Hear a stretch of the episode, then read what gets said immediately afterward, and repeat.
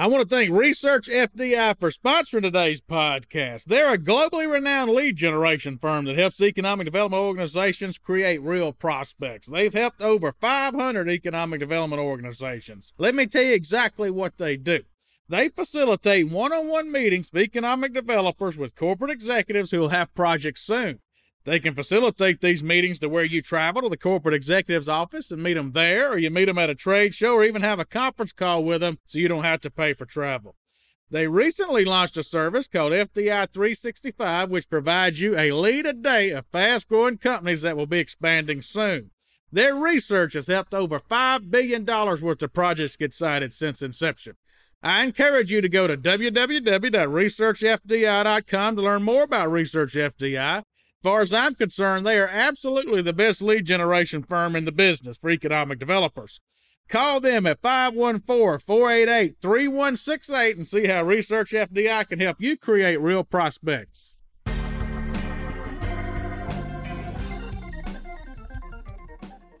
Hello and welcome to this week's episode of the Next Move Group We Are Jobs podcast. This is your host Chuck Sexton, CEO of Next Move Group, and this is our 150th episode. We're going to continue our series of bourbon and business talks. This time, because it's the 150th episode, with co-founder, majority shareholder of Next Move Group, Chad Chancellor.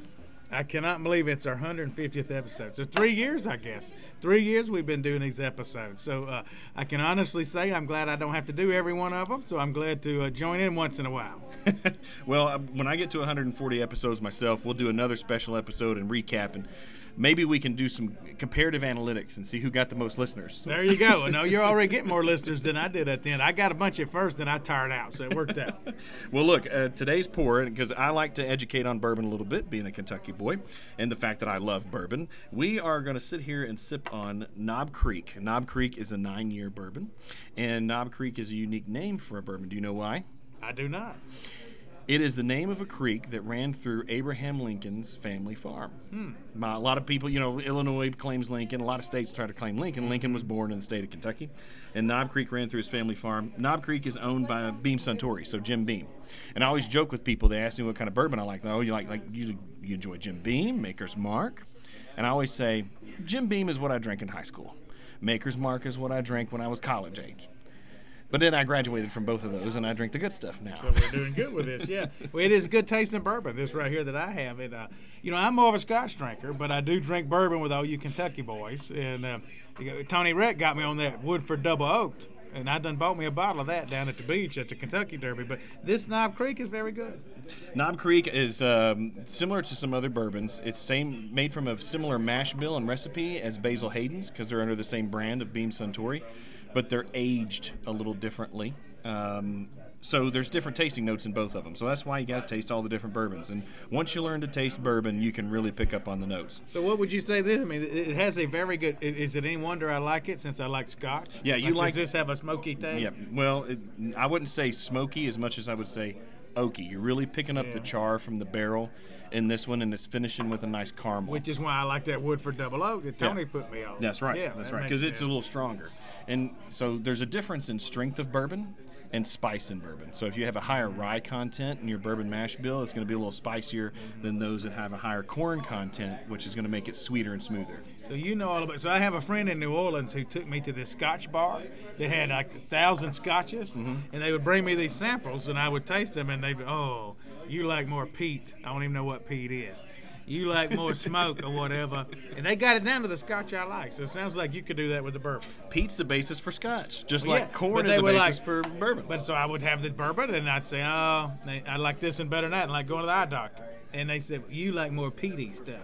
And here they come with more stuff, and I just kept drinking. So some Canadians took me out one time to let me try Scotch because they were all Scotch drinkers, but they love bourbon too.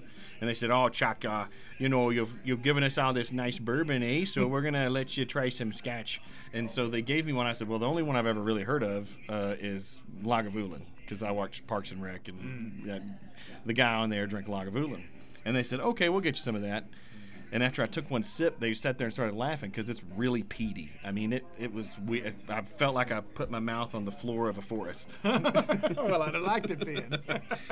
so today I want to talk to Chad a little bit about his business background. He started a private company here with Next Move Group and brought myself and Ivy Stanley on board. And so I want to talk about business from that perspective. We'll maybe talk about economic development a little bit, but I want to talk about the private side of it. So eight years into Next Move Group, take us back to how it started. When did you know you wanted to be an entrepreneur? Well, and I would say I like where you're going with this show. Uh, I don't know that I've ever been interviewed from an entrepreneurial. Chuck said, let's talk about the business side of Next Move Group. Let's not really talk economic development. And I've talked economic development until I'm blue in the face. So this might be a, a, a refreshing. So I don't know that I ever had a moment that I wanted to start it. But I will tell you in Mobile, Alabama, I met Ed McCallum with McCallum Sweeney. He has passed away. He was a big time site selector, and he had a project looking in Mobile. I got on the elevator with him, just he and I, and I, and he told me what he did, and I thought that's really cool. You know, a site selector, first time I ever heard of it. And he had this project there. Project ended up going to Kingsport, Tennessee, which was our first client, as it turns out. But I remember being in that elevator with him and thinking that's really cool. I never did well with authority. Like even when I was in school, I didn't want to listen to the school teachers and all. I didn't like having bosses. And if you read up on entrepreneurs, that that makes an entrepreneur. So I think that probably, uh, most likely, I always had it in me. But I, none of my family were business people, so I never yeah. saw what an entrepreneur was. But standing on that elevator with him, I thought that might be something I want to do. But I don't know that I ever had a moment where I was like, all right I'm an entrepreneur now. I mean, I, I, don't know they ever saw that until I went and did it. I have to say there's some similarities similarities there because when I was in school, I was always uh, getting. I made good grades. I was smart, but I always got marked up because Chuck's not listening today. Uh, Chuck's talking too much in class. He's goofing around with his friends. So. I get that part of it. Did you ever have any formal education in business? Yeah, but I, out of pure accident. So I went to Mississippi State University and majored in professional golf management and that's just that, believe it or not, that degree comes out of the business school. So I never had any business people in our family. There was nobody, so I didn't know what business was really. And um, but I was a great golfer. I was great. You know, I wasn't. A, nowadays these guys are really great. You know, I was scratch golfer. And I went to Mississippi State to be professional golf management, and I didn't like the golf business. I interned in the Woodlands, Texas, in Houston, when Enron hit. I was there the day all the Enron stuff broke, believe it or not. I had to tell these little old ladies they couldn't play golf that day. Their membership was no longer good because Enron didn't pay the bill. And I hated it. You had to get out to the golf course every morning at 5. You had to work on the holidays. And so I dropped out of that, but I was too far along in my business degree. So I finished getting a business degree. So I have a degree in marketing with a minor in human resources, which is funny because all these years later we do executive searches, which is human resources and I think our strength is marketing. And so uh, I totally got a business degree on accident. It just happened to be in that school. but looking back now, it's been tremendous as we do all the stuff we do, uh, particularly on the HR side with all the executive searches we do. Well, since you hit on marketing, I want to ask how did you come up with the name Next Move Group? Well, if you heard the name we was going to be, it's embarrassing, but I, I, guess I'll tell it. So Alex and I had already talked about, uh, you know, starting a business and we were bantering about names. And right from the start, I knew that we, I wanted to do site selection and executive search. I knew that from the start. And I was trying to come up with a name that would make for both. But at the time, there was this whole movement around value added stuff. Value added is value added that. Our first name was going to be Value Added Associates. VA. Can you imagine how horrible? Honest to God, I have a logo with that. Uh, I think I remember that logo. We were going to be five value added associates, and I said, "This something don't feel right to me." and it one, don't really roll off the tongue. That's right. And Alex was like, "Well, if you don't like it, come up with something better." And one day we are just sitting around, probably having a bourbon like this, and uh, saying stuff. And I said, "Well, what we're really doing is helping people with their next move, whether it's a site selection or executive search." And he said, "Next move group," and I said, "That's it." And we that was it.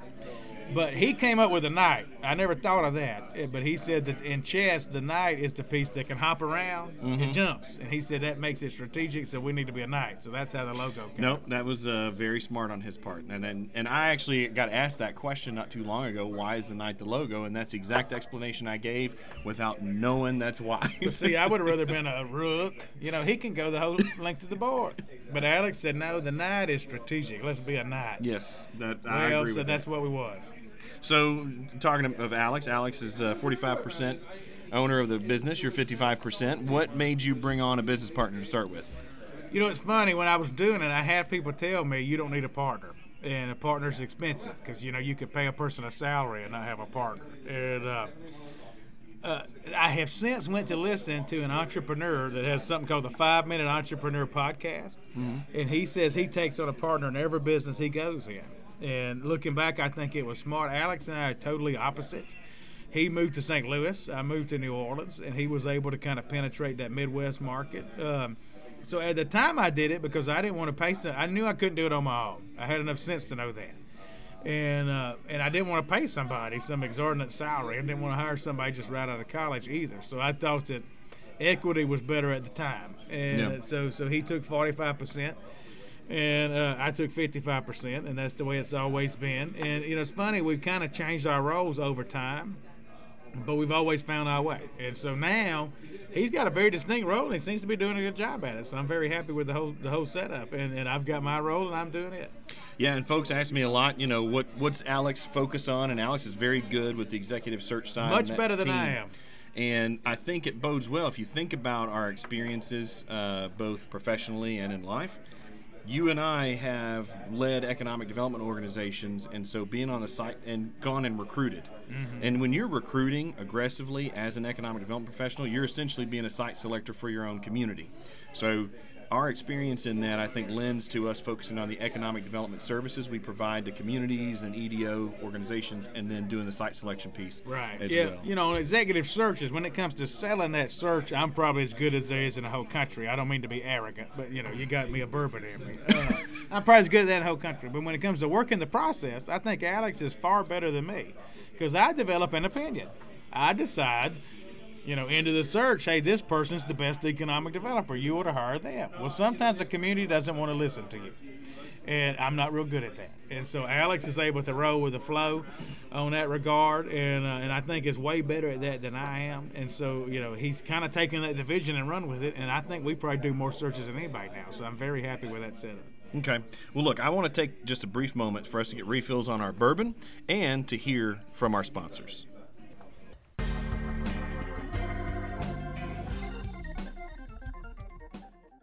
I want to thank location1.com. Some of you know it as Lois for sponsoring today's podcast. In my opinion, Lois is the best buildings and sites database on the market. One of the reasons I think that is it gives you nationwide exposure. So I used to be the economic developer in Paducah, Kentucky, and I made a terrible mistake. I only put my buildings and sites on the Kentucky Economic Development Buildings and Sites database. Well, Paducah bordered Illinois and was within 30 or so miles of Missouri, Indiana, and Tennessee. So, what sense did it make for me to not put my buildings and sites on a nationwide database? Well, Lois does that for you. Looking back, I should have put my buildings and sites on Lois. It's also easy to use for an economic developer. It's just like using Facebook. It walks you through how to insert your pictures and your information and so forth. And the thing I like most, it works well on my iPad. If I'm in an industrial building, I want to be able to look at that thing on my iPad.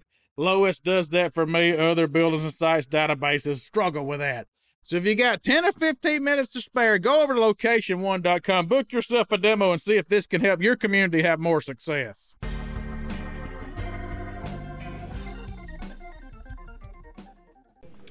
All right, we've got fresh bourbon in our hands, uh, and so that everyone knows, if you hear background noise while we're on this podcast, Chad and I are sitting in a bar while we're on the road. That just happens sometimes, and you got to do what you got to do. That's right. So one of the things I think is important for because our audience is mainly economic developers, and the purpose of doing this new podcast format is to bring private business thought processes to them and hear from private business people. But I also would like because you're both. What would you say are the similarities and differences between being an economic developer and an entrepreneur? let me do the differences first. That's probably easier. So, economic developer, I was always in small to mid-sized towns where if you landed one deal a year, you know, you were a hero or whatnot. In entrepreneur, you got to land like two or three deals a week. so, just the deal flow is a, is a totally different thing. As far as the similarities, uh, my mentors used to be economic developers. But when I was in Paducah, Kentucky, uh, our board had successful lawyers and construction people and others. And I ended up actually kind of listening to them as mentors and, and realized I'm just as smart as these people. If they can run multi million dollar businesses, so can I. And so I think as I got to really knowing them and all, I started kind of thinking of it more from the business perspective. So I think economic developers, if you listen to your successful entrepreneurs in town, you can learn how to be a good business person. Now, the problem is you end up having to listen to all your elected officials and all these other people who may or may not understand business. But really, I think two or three people influenced me in Paducah. David Denton was one, Ken Hunt was one. Well, I saw them do business, and I actually thought to myself, not as a disrespect to them, but I thought to myself, I'm just smart as them. If they can yeah. run a $10 million business, so can I. And so I think that the, the, what the economic developers, if you're interested in entrepreneurship, I mean, it's the economic development is the perfect gateway to it because you're meeting all the successful people in your town, and they'll have similar traits and similar thought processes. If you can start thinking like them, you'll be successful. Yeah, I think you're right with it being a perfect gateway. If you're taking advantage of that knowledge base and mentorship while you have those folks sort of in your circle uh, if you're not doing that, if you're not spending time with them and understanding how they run their business, you know that's not going to help you so much. Yeah, before I moved to Paducah, my mentors were economic developers, and I'm thankful for that. I mean, it got me to where I was. But when I was there, my mentors became more business people, and it's not that one's better than the other. That's just what naturally happened to me. And so uh, I started seeing myself as wanting to sit on their side of the table. Mm-hmm. Like I wanted to own the business instead of be a player in the game. I want to own the business. So, uh, but economic development gave me that gateway. I mean, yeah. it gave me that access. But the difference is, if there's economic developers that want to own your own business, the difference is you you got to have a constant deal flow. You got to do three or four deals a week to make money.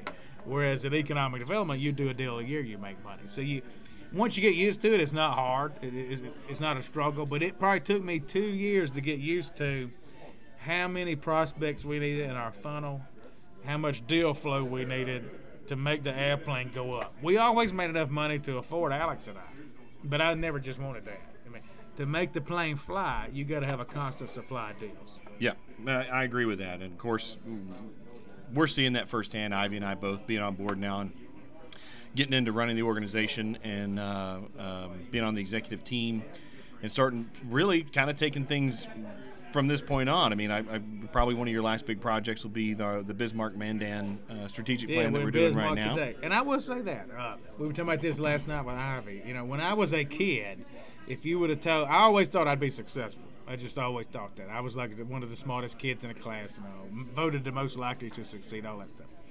But I don't know how. I, if you'd have told me that we would have a business that where we had clients from Bismarck, North Dakota, to Brazil, to Germany, to uh, Kennebec, Maine, to Washington, uh, Colorado, I wouldn't believe that. I, I would have thought that we would have been successful, and maybe our success was just the southeast, and I'd have been happy with that. I would have never imagined that we would have the geographic. I wouldn't have known that people would have related to this little country Mississippi boy, and they did. You know, and now we're big enough that they relate to y'all. But I'm saying I don't know that I would have thought that. So, uh, and the, what I found is the more you yourself, the more I, I didn't try to be anything other than I was, the more people related to that. And so that's the part of entrepreneurship I didn't know till I did it. You know, I agree, um, and I think also the the southeast, because of the fact that economic development has done so well in the southeast, it's one of the, the largest growing region of the United States. I think other areas of the U.S. are starting to look at, okay, look, maybe we shouldn't be hiring consultants and firms out of New York and Chicago where they're losing population like crazy. We should be talking to people who've been doing this type of work in the area that's actually showing growth. Mm-hmm. Yeah, that's right. We won a deal in New York last week, and we were zooming with the committee, and they said, you know, we love everything you're saying. Uh, convince us though that you will be able to connect with rural New York. And I said, rural New York is not one bit different. than rural Missouri or rural Alabama or rural uh, wherever. I said, uh, when we started our business, I didn't know one soul in West Fargo, North Dakota. We've done work there. I didn't know a soul in Cheyenne, Wyoming, Bismarck, North Dakota, Kennebec, Maine, and they've all been happy with us. And that company, uh, that town hired us. Yeah. You know, so and it's the truth. I think that people, uh, and that surprised me. I did not know that until I got out on the road. When I was raised in rural Mississippi, shelter. I lived a sheltered life. We didn't really go anywhere. I just thought we were the only people like us. No, no, no, no. I did a tour, was it, two weeks ago? Florida State University had me train all these counties in Florida. And you think of Florida as tourism and all. Their economic development boards on what they ought to be doing. And we got rave reviews. I mean, we it was like the people had never heard what we had to say. And I'm sitting there thinking everybody ought to know this. And but what I realized is we all have the same problems. It don't matter if you're from New York or Maine or Colorado or, or Mississippi. We got the same problems, and the more that you relate to that, the more people will respond. Well, and it's it, what you said there too is true. What some things that you and I see as common sense might not be that way to other people, and it goes back to experience. It's not lack of education or not being intelligent. It's just experience in, in doing what we do. So we've talked about the good things, and a lot of times we talk about mistakes we see in economic development. But I want to hear more about mistakes you've made in business. What would be some one big thing or a couple big things that you would say are mistakes you made you learned from? I hate to say we hadn't made many mistakes because we have. Um, every time we've made a mistake, though, we've learned from it. And we really have. Probably the mistakes I made is I was a little too temperamental at first. Because in economic development, like I said, you don't have to win but a deal a year. So if you're temperamental and make people mad, what difference does it make? You only got to win a deal a year. And this right here, you have to win more than that. And uh, so, you know, I probably burned some bridges with uh, mentors and refers and even a client or two back when I thought they hired the wrong person. As an example, when we're doing the executive search, that I've learned over the years not to. But we caught a really, we, we caught a few big breaks. Uh, one, when Goldman Sachs, you know, we did the 10,000 Small Business Accelerator Program. That was a big break for us, and it wouldn't have come if I did not live in New Orleans and the New Orleans economic development people, Michael Hecht and all them, didn't help me get it. And they really taught a sophistication. I mean, they taught to think about processes. I think we'd always been successful, but before they got in our business, I never thought about replacing myself. I just always thought I would be the CEO of the business. And they taught us no, you need to find people to replace yourself. You need to own this business, and you need to find people to be your CEO so you can go and do other things. I never thought about that. That was never a concept in my mind. You wouldn't be sitting here today if I hadn't, because I'd still be trying to do everything. And so, what I think the reason we're growing now is I figured out what I'm really good at, and I'm doing it. And I'm trying to not do the stuff I'm not good at. And whereas in the old days, I tried to do everything. And I think a lot of small businesses out there, my advice to you, figure out what you're good at, and you hire people to do everything else. And you do what you're good at, and you'll probably excel. So, kind of building off of that, um, we're talking about mistakes. What would you say are some of the hardest decisions you've had to make? They may be related to the mistakes, or they may be totally separate from the those. hardest thing about being in business is when when whether it's a client we have fired clients before i know that sounds odd to fire a client but the hardest thing is along the way you will leave people behind. And it costs you sleep at night. I have had many sleepless nights.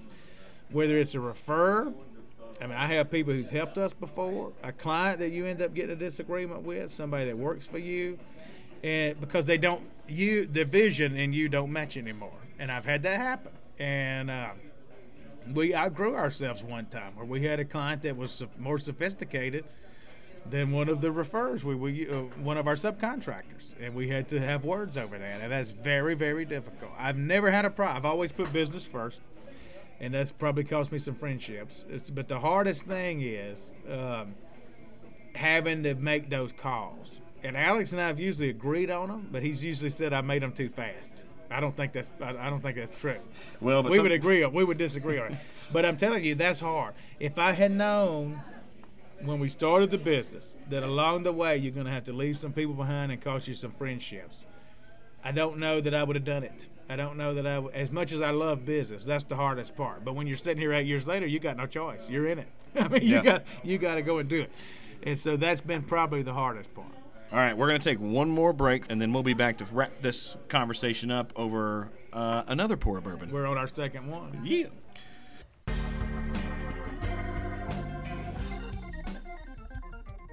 Hello, everybody, and welcome to this week's Executive Search Spotlight. And this week, we're going to look at Rusk, Texas. The Rusk, Texas EDC is looking for an economic development director. The crossroads of East Texas is what Rusk is called. It's located kind of directly in the middle if you drew a triangle around Dallas, Texarkana, and Houston. And they are looking for a development minded professional, somebody that can help get hotel development, housing development, retail development. So if you're interested in living Texas, 0% income tax, you're a development minded economic developer, come look at this position. For more information, go to thenextmovegroup.com backslash Rusk.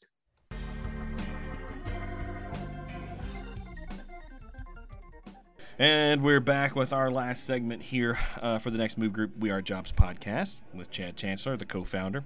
And I wanted to know what's the craziest thing you've seen since you started this business? The craziest thing I've seen, you could almost put it into different buckets, like the craziest thing I've seen on the executive search or the crazy on site selection. But on the site selection, the craziest thing I saw, we had a prospect. I won't tell the name of the town, but we had a prospect, our client, site selection client, looking at a small community about an hour from a pretty good sized metro area. And the economic developer had worked to make the visit go perfect. And it went perfect. We had an international client that we were representing, and it went well. We were looking at a big, empty industrial building. Well, the building was represented by a big city realtor from the big city. Now, we was an hour out of town in the rural, but we was only an hour from the big, big city. And they, ever who owned the building, chose this big city realtor. So we're coming out, and I'm telling y'all, it went perfect. They had not made a single mistake. The food was perfect. By the way, we get fed too many subways when we're doing a site visit. Feed us something local. You Yeah. know, let me, Oh, I- we I'd said we weren't going to talk about economic development. Yeah. Anyway. But anyway, we're coming out the last 30 seconds, and we're in this big F 150 with the realtor. Economic developers, the back seat, me and my client. And the client says, by the way, uh, this is fantastic. I've loved it. What happened to the industry that was here before? And this big city realtor, the economic developer done perfect. Mayor had done perfect. Big city realtor said, My God, have you not read the paper? And my client said, No, you know, international. He said, What do you mean? He said, It was by far the worst union situation in this state Oh, in gosh. 50 years. He said, They shot the plant manager's tire. They harassed his wife. They threatened him. He said, God, it was awful. Everybody knows about it. How do you not know about it? And the economic developer's face got white. It was a lady. She knew she knew the deal was ruined. No matter how good she this was the last 15 to 30 seconds. If that realtor had shut his mouth for 15 seconds, we'd have been out of his F-150. And the visit went perfect. They'd have probably located the. Pro- we got in the car, and the, and my client said, "My God, take this off the list." He was like- That's probably great. On the executive search, the craziest thing I ever saw. We were doing a search for an area we had them 20 or 30 candidates, of which I would consider 10 to be top shelf, you know. Mm-hmm. And this particular community decided to only interview people who were from there. I swear to God. We had them people from that same state, two counties over. Now, I'm not talking way away. Now, we're not talking Alaska or Hawaii. we had people from the same state, two or three counties. Nope. The only three people they interviewed were from that town. Irregard- and they didn't have economic development experience, irregardless of our recommendations. And so that's actually when I said Alex will be better at the search process than me, because I thought, what have we done out here? So those are two of the craziest things I've seen. How did that end up for him? Or can you say? The person's still employed to this day, so I guess. Okay, I well, all it right. That's not about okay. Well, you never know. I mean, sometimes that works out. It depends on the person's experience and background, but sometimes it does not work out. Yeah, no, it seems that worked out. And honestly, a few times that I thought the town was hiring the wrong person, those people are still there. So I was probably the one that was wrong about it, honestly. All right, so I know we said we weren't going to talk about economic development, but we're sitting here and you, you just literally said it. But how can economic developers help up and coming entrepreneurs, given you were an economic developer and now have built a successful small business? Well, this is going to be controversial. Uh, and I said it today in Bismarck, and I say it because I mean it. In economic development, you don't need to spend much time helping startup companies. Find you somebody else in town to do that. We were a startup company, I remember it. So many startups don't have credit, they don't have uh, a business plan written out, and you're going to waste so much time helping them. When we started, I don't know anybody really could have helped us. We had to kind of go do it ourselves. Where you can make a difference is if you can find in your community companies that are doing 500,000 in revenue and have two or three employees. That means they've already got contracts. They're onto something, whether it's the gas station, whether it's the person, the mechanic, or the oil change, whatever. If you can spend your time getting them access to capital and expertise, you will grow. I look at us. When Goldman Sachs picked us for their accelerator program, we had two employees, and we've now got seven uh, plus subcontractors, and we have uh, we have quadrupled our revenue four times, and there was no incentive to us. Why? They gave us access to education. They flew the head of the NBA union negotiation to New Orleans to train me on negotiations. They literally flew this lady in to do that. And they gave us access to a line of credit. And that was only a $50,000 line of credit. But when we started Next Move Group, we took no debt. We just cash flowed it ourselves. And uh, but through the Goldman Sachs program, they showed us you need employees. You need to do this or that or the other. So they talked us into getting a, a, uh, $50,000 very low interest line of credit. That was part of the program. So they gave us education and capital we used that line of credit. At the time, we hired Imran Ahmed out of Southern Miss. He was our first ever employee. I probably wouldn't have hired him without that line of credit. And he came on board, and now we got all these. If it wasn't for us hiring him, it might have just still been Alex and I out there because I was always kind of debt averse. And uh, so I think that communities out there, if you can figure out how to get education to your small businesses, you may have owners on Main Street that serve meat and three lunches that have no earthly idea how to put up their menu on Facebook, how to let everybody in that town know, come down here and eat lunch today for $9. They may not know that. You may assume they do.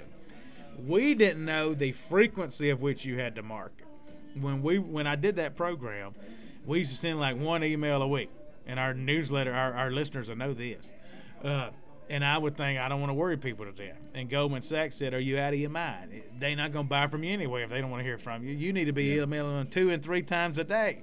I said, two and three times a day, we're going to worry them to death." They said, "Try it for a week. Every time we send an email, we make three or four hundred dollars. Would you send more or less?" More. That's right. I would have never thought that. They taught us that but they also gave us a fifty thousand dollar line of credit, which don't sound like much money, and it's not now because we've grown so much. But that gave us the confidence to go out and hire our first employee instead of just being Alex and I. So I think if I was an economic developer again, I'd make a big part of my program. Yes, recruiting, but I would make a big part. How am I going to identify those businesses that are onto something? They they've reached five hundred thousand. They've got something but maybe they need some training like Chad did. Maybe they need a little uh, access to capital. And so we can double them. Now we've grown four times. We pay taxes to everybody. I think we pay too much in taxes. I'm gonna have to get a new accountant. She's too conservative. We we sent taxes to everywhere, and we never got one incentive. Why we did that? Because Goldman Sachs trained us to. There's no reason that these communities can't do that, but they waste too much time helping the startup company. When we started, nobody needed to help us. We got to go prove that. We got to go find a client and sell them. But there does come a time where you need help to grow. Yeah, I would agree with that. And, you know, thinking about scalability and, and what's happening next move group, you know, right now we've got what four site selection projects going on. We've got two uh, that'll be coming up in the next three months that are already uh, committed to us, but that process won't start for for the next till the next quarter. And um, then on the economic development services side, we've got so many clients right now we're working with across the U.S. And then the executive search side, I'm, hopefully you all are getting our emails uh, and you're seeing where we have opportunities for career Several advancement. more coming. Yeah, there are several, several more coming on the executive search side. So it's exciting for me to come in uh, to be a part of the growth, uh, to continue to push the growth. Um, you know, I always wanted to be an entrepreneur myself. Uh, when I came to work for you when I was 28, I set goals for myself. In Paducah. So when I was in strategic planning and risk management prior to getting to economic development, I learned uh, the process of setting personal goals, and I set a personal goal of having my own company by the time I was 40. And so Ivy and I had actually had discussions personally with each other about starting our own consulting firm. And, and lo and behold, a month after I turned 40, you called me and asked me if I would be willing to come on board as CEO. And I looked at Ivy and I said, you know, Chad's got a great business. He's got a great brand out there. It's exactly what you and I both want to do. It's where we want to continue to grow personally and professionally. And so it was really perfect timing. I mean, it was almost kismet mm-hmm. the way it happened. Is there anything else you think we need to talk about as we close out the program today? Well, we needed a shot in the arm. We were growing, but I'm tired. And uh, I don't know. I've been doing this eight years now. And uh, See, I was an economic development CEO when I was 26, 25, 26 in Lawrenceburg, Tennessee. And then in Paducah, I was making big money, as you know, when I was like 28. Well, that puts pressure on you. Well, yeah. So I've kind of been in a pressure cooker since, uh, well, since 2008.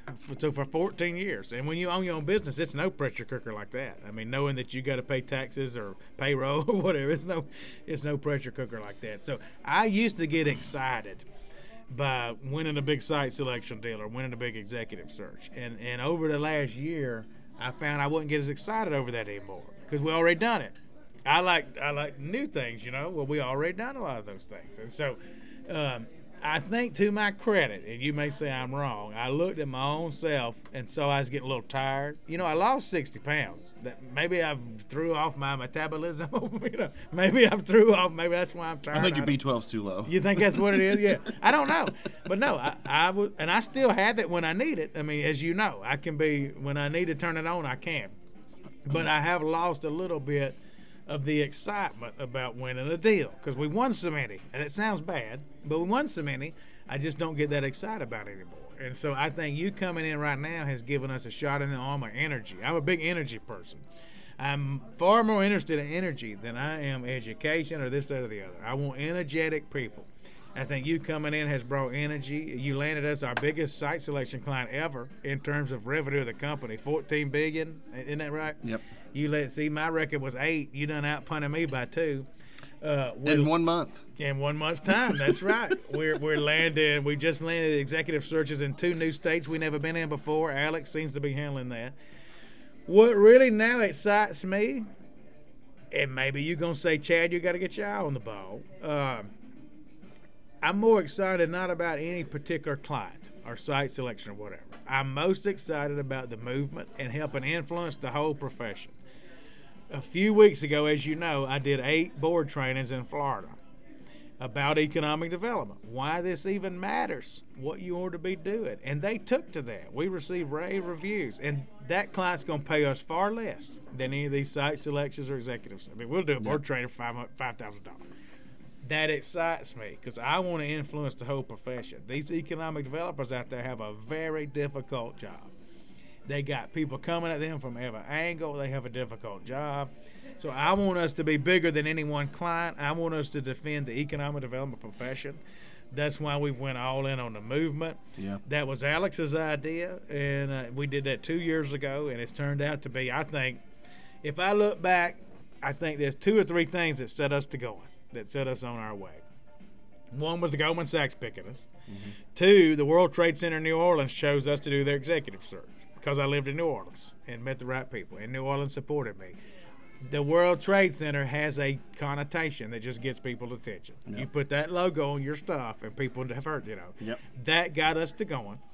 And uh, in the movement, the movement got us to going because people uh, started logging in and watching our content. Now we got 150 shows, and uh, so I think right now as proud as I am of this big site selection we're doing, I'm more proud of you for getting it and how you're working and how excited you are. Because I've now been through that. You know, wh- wears me down going to looking at 20 different sites. Y'all are looking at sites next week. I don't want to yep. look at no more sites. I done looked at sites. I don't want to look at no more sites. What I'm interested in is helping these economic developers get along better with their boards, helping their mayors understand what they're doing. Because I've sat in that seat and I think that's where we can really influence the industry. I'm more interested in that than any one check or the other one showing up in the mail. And so, as you know, the movement, we're coming up on two years. And so, on our two year anniversary, we now have, I don't know, God knows how many members, because we've not only got individual members, but we've got power companies that have joined. Evergy, which is Kansas City Power and Westar, uh, Kentucky Power, AEP Kentucky Power, Gulf Power has joined. If you count all of them, it's no telling how many members. So we're actually going to raise our price double. On June the 7th or 8th, I had to look at the calendar. And the reason being, we have 150 videos in there on how to get along with your mayor, how to develop an industrial park, how to recruit, how to this, how to that, how to help your small businesses, just what we've talked about. And I don't think it's right for the new people to get in at the same price. And so, uh, but what I'm excited about, we're sitting in Bismarck, North Dakota today. They're a movement member. So Yeah. they found value in what we put That's out, right. and then they hired us to come write their whole strategic plan.